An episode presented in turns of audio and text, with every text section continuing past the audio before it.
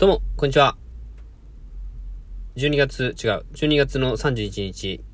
土曜日、時刻は12時23分です。喫茶店ラジオ店主のすみへいです。えー、前回の話に引き続きまして、昨日豊橋の歌花さんに行ったお話の続きをお話したいと思います。歌花さんの話は多分、うん、多分どっかでね、話した記憶はあるんだけど、ちょっと何話で話したかは覚えてないので、えー、軽く、えー、歌花さんの話をもう少ししようと思うんですが、えっ、ー、とね、2018年の11月7日、まあ、これはね、最近聞いたその、歌花さんがやってるラジオで話してたんですけど、えっ、ー、と、11月の7日は立冬らしいんですよね。あ、11月7日が立冬っていうよりも、まあ、その辺が立冬なんですよね。まあ、立冬の日にオープンしたと。で、2018年の11月7日は立冬で、えー、な、なんかあの、11月7日は、ココアの日らしいんですよ。立冬がココアの日なのかな？ちょっと曖昧だ。あ、すいません。で、えー、っと、この前11月の7日に丸4年を迎えて、今5年、5年目を、えー、丸 4, 4周年、4周年やな。で、今5年目を、5年目を、なんていうの ?5 年目を迎えた ?5 年目が始まった、えー、感じですね。で、僕がね、その、数あるカフェの中でなぜ歌花さんを見つけられたかっていうと、これは本当にね、めちゃめちゃ奇跡的というか、うん、運命というかな、運命って大げさだな。なんか、本当にね、何の意図、何の意識もせず見つけてしまったんですよ。あの、うちの会社で、中部経済新聞っていう新聞、あの、この辺での、この辺で、えー、やってる新聞社があって、で、会社でその新聞撮ってるんですけど、その新聞で、なんだろうな、なんかタイトル忘れたけど、なんか若者が、こう、新しくカフェを始めて頑張ってるみたいな話を書いてあったのかな。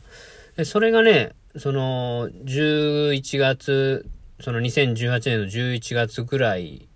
に載ってて、たまたま読んでて、えーってなんか、ここは専門店なんだとか、で、ココア屋さんをやる前は、えー、一般企業に勤めてらっしゃったみたいなんですけど、で、企業、えっ、ー、と、そこでお金を貯めて、で、えっ、ー、と、カフェでバイトしながら勉強して、で、オープンしたみたいな。で、僕もね、その年の3月に喫茶すみへいっていう活動を始めて、なんか、こう自分の行動、自分がこうやりたいなって思ったことを形にすることができるっていう自信がつき始めた年だったんですよね。で、そう、その、自分よりも多分、年下、一回りぐらい年下だと思うんですけど、が、えっと、会社勤めながら貯金をして、で、お仕事、新しく起業をして、どん、どんな人なんだろうなって思、素直にその、その方に興味がも、思って、で、多分その年、2018年、その新聞を見た年に、一回行ったんですよ。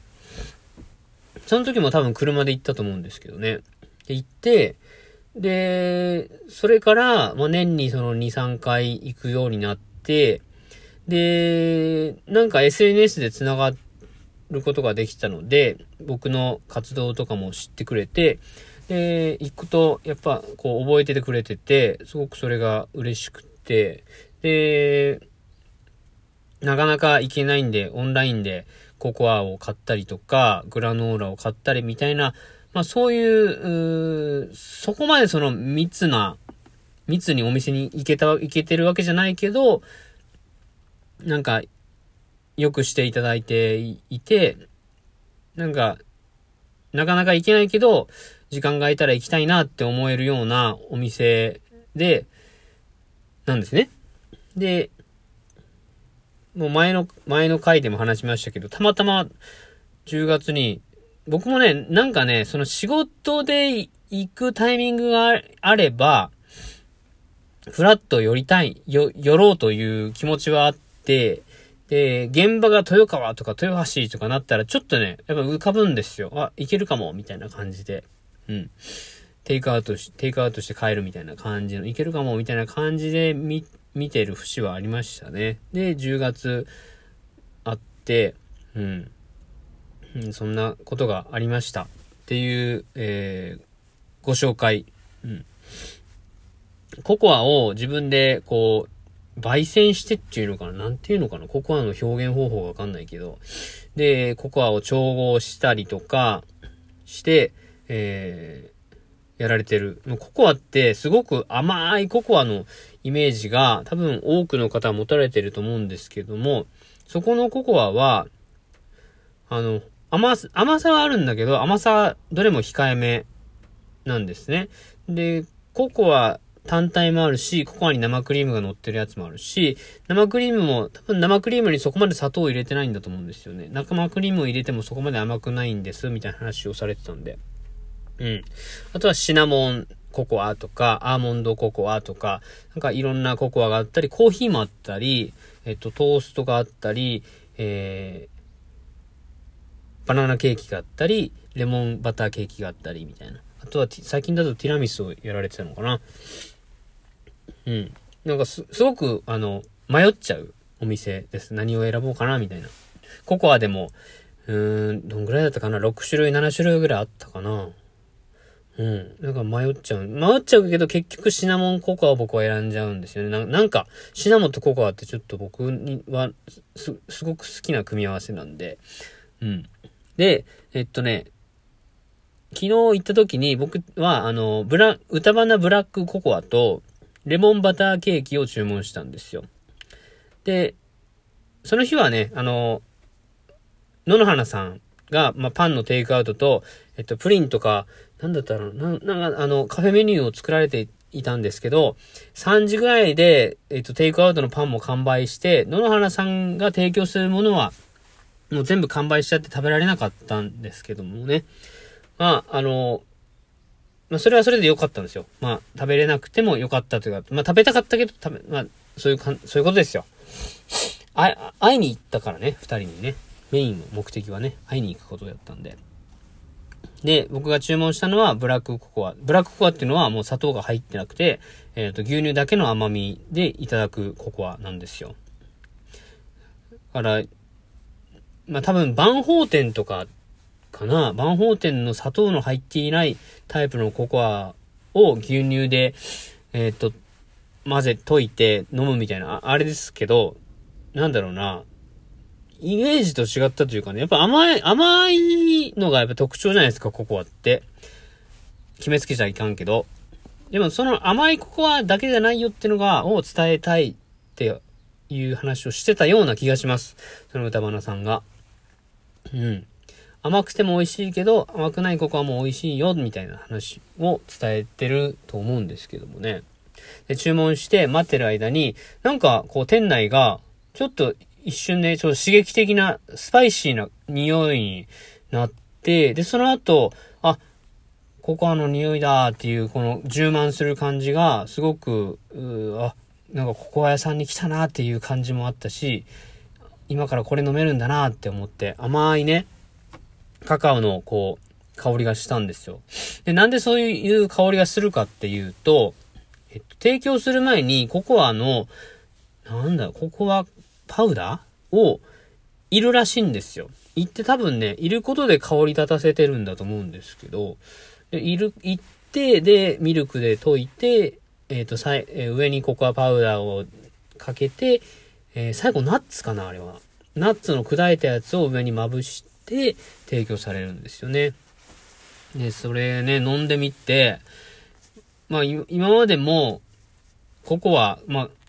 ココアといえば甘いから、うん、歌花さん行っても、まあ、軽く甘いやつを頼んでたんですよね。シナモンとかアーモンドココアを頼んでたんだけど、今日は、なんかラジオでブラックココアの話をされてたような感、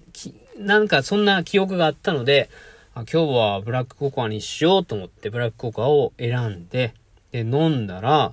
すごい美味しくて、で、僕は昨日はね、もうブラックココア記念日としましたね。うん、これまでもブラックココアを多分飲んだことはあるんだろうけど、ブラックココアの美味しさを知った日ということで、いや知ってしまった日だな。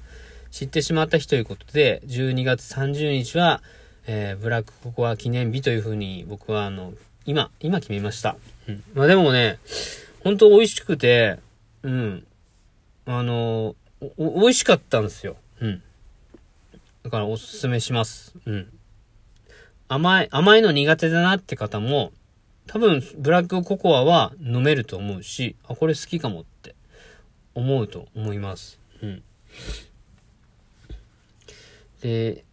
その歌花さん、歌花さんに限らずだけど、歌花さんの話、エピソードを聞くと、エピソードとかメニューの話を聞くと、うん、きっと、うん、肌から見るとすごくこだわりのあるお店だなって思うし、僕もやっぱ感じるんですけど、僕の勝手な解釈ですけど、あのー、歌丸さんって多分そ、そこまでこだわり持ってる。いや、言い方語弊があるとあれなんですけど、こだわってるだわけじゃない気がしたんですよね。例えば、うんと、季節によって牛乳の種類を変えるとか、あとは、ブラックココアとシナモンココアとかアーモンドココアによ、も、えっと、入れるココアの種類によって牛乳の配合、調合を少し変えるとか、えっと、コーヒー提供前にココアをいるとか、なんかそういう一つ一つやってることって、おそらく、あ、もう時間になるけど、ちょっとこれ、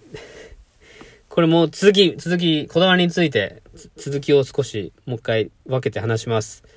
3話までいっちゃうな。とりあえず、時間になったんで切ります。